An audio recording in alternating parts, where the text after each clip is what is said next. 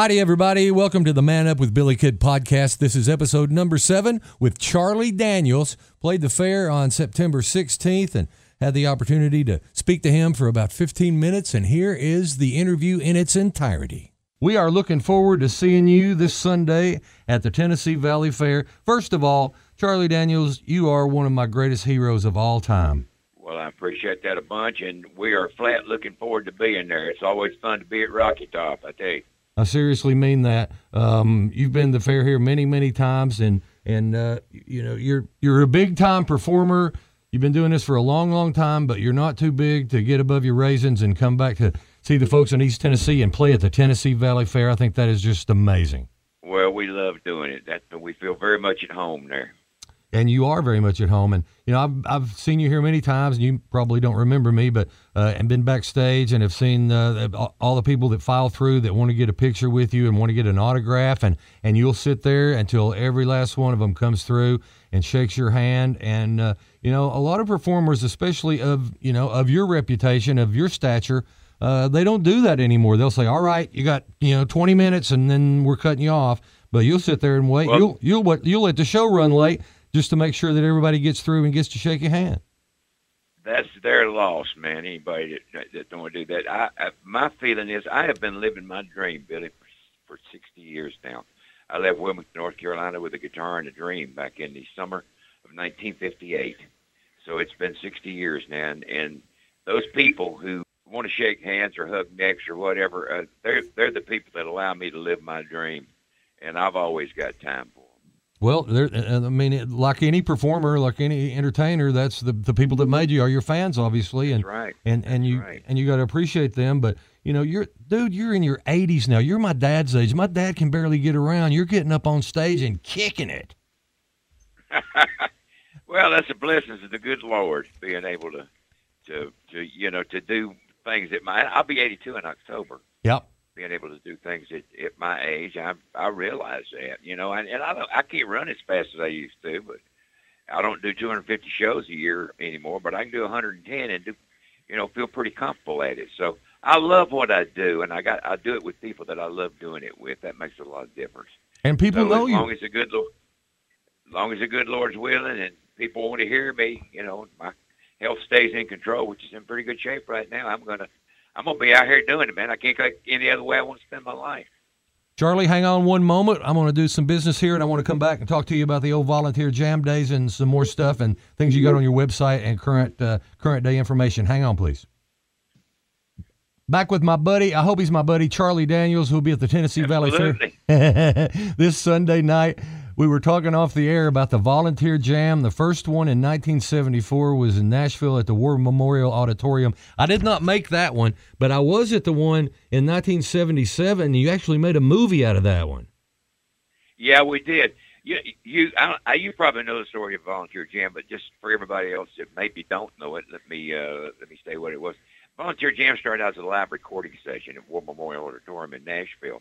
It was supposed to be a one-time thing, but it took on a kind of life of its own during the show. It was so obvious that we ought to do it again, so we're still doing it to this very day. We don't do it every year anymore, but we do it periodically. We did it last year and the year before, but it was supposed to be a one-time thing, and here we are 42 years after the fact, and we're still doing it. Well, you did like 20 of them, right, in all? Oh, yeah, right. We have done 20. 20 of them. And more on the horizon. We probably won't get one done this year because it's a tremendous undertaking. It's grown to the extent that putting together a meaningful roster of talent, trying to put together people in the music business schedule so they can all be at one place at one time during a certain time of the year is a tough proposition, as you might imagine. So when we can get that done again with another volunteer jam. Let's talk about something real quick. You are from Wilmington, North Carolina, and as we speak right now, this is we're on Friday, September 14th, 2018 right now, and Wilmington getting inundated by Hurricane Florence. I know you have friends and family over there, and just our thoughts and prayers out to them. This is going to be the storm of the century. It's going to be it's going to be one that won't be forgotten for a long, long time. So I just wanted to say my thoughts and prayers out to your family and people you're thinking about over there. Well, I certainly appreciate that. I got a 95-year-old aunt that I talked to on the phone the other day, and she decided she's going to ride it out. She don't live right on the water, but she lives pretty close, and she decided she's going to ride it out. She said, "The Lord will take care of me." Wow. Yes, ma'am. He certainly will, and she's got daughters and all there that are going to, you know, stay with her and take care of her. But the thing is, I've seen these things. I've been, you know, being from that part of the country, I've seen these storms come and go. And I'm going to tell you something. They're nothing to mess with. And unless you have actually been through one, unless you have actually seen what they can do in such a short amount of time, you have no idea. It happens. The water goes up, and the electricity goes out, as it's happened in Wilmington now. And it's just, before you know it, things just get out of hand. So if you're ever in a hurricane area and they tell you to leave, best thing you can do is leave. You better get up and go. If they tell you to evacuate, you better go. Don't mess around with it. But wow, she's going to ride it out. 95 years old. Yeah. That's awesome. Well, I hope everything's okay with her and sisters and family and your friends and everyone over there as well. And we certainly will keep all of those folks in our thoughts and prayers. I've been watching it on the Weather Channel, and it's going to be ugly. All right, let's move on. Your website, you have not slowed down one bit. And I love reading your soapbox, especially your 9/11 memories that you just wrote. Of course, 9/11 was just about a week ago, less than a week ago. And the Journey Home Project. Tell people about the Journey Home Project that you're involved with, Charlie Daniels. The Journey Home Project is an organization that my manager, David Corlew, and myself, along with a couple of other friends of ours, started, that we saw a great need from our veterans coming back from their service, a lot of them from war zones, a lot of them from combat areas, to adjust back into civilian life. It seems like it would be a very simple thing to do to those of us who have never had to do it, but there is so much involved. And so we tried to help out. That's what got started. And, of course, we branched off in all kind of different directions now, but basically trying to help people transition back into having a life as a civilian. We've helped people get cars. We've helped people get jobs. We've helped people get medical care, just whatever it takes. We've helped them get furniture, believe it or not. We're helping a guy get a bicycle so he can ride to work. Just whatever we can do that will help our veterans transition back into civilian life, and to do anything else, actually. We've kind of expanded the mission since then, but it's a labor of love, and we thoroughly enjoy doing it. Whatever they need, absolutely. Whatever they need. PTSD is a horrible thing, and I know many people. In fact, I had an organization to try to help people out with it, whether it was soldiers coming back or retired police officers or anyone who's seen trauma, and it was really hard to get them to want to participate, maybe because they didn't want to admit they had a problem. Maybe they thought, because I'm in media, that I might talk about them personally, which I never would have. But nonetheless, and I got involved with, you may know this fellow by the name of Tom Satterley. Tom was featured in the movie Black Hawk Down. He was one of the pilots that got shot down in Somalia.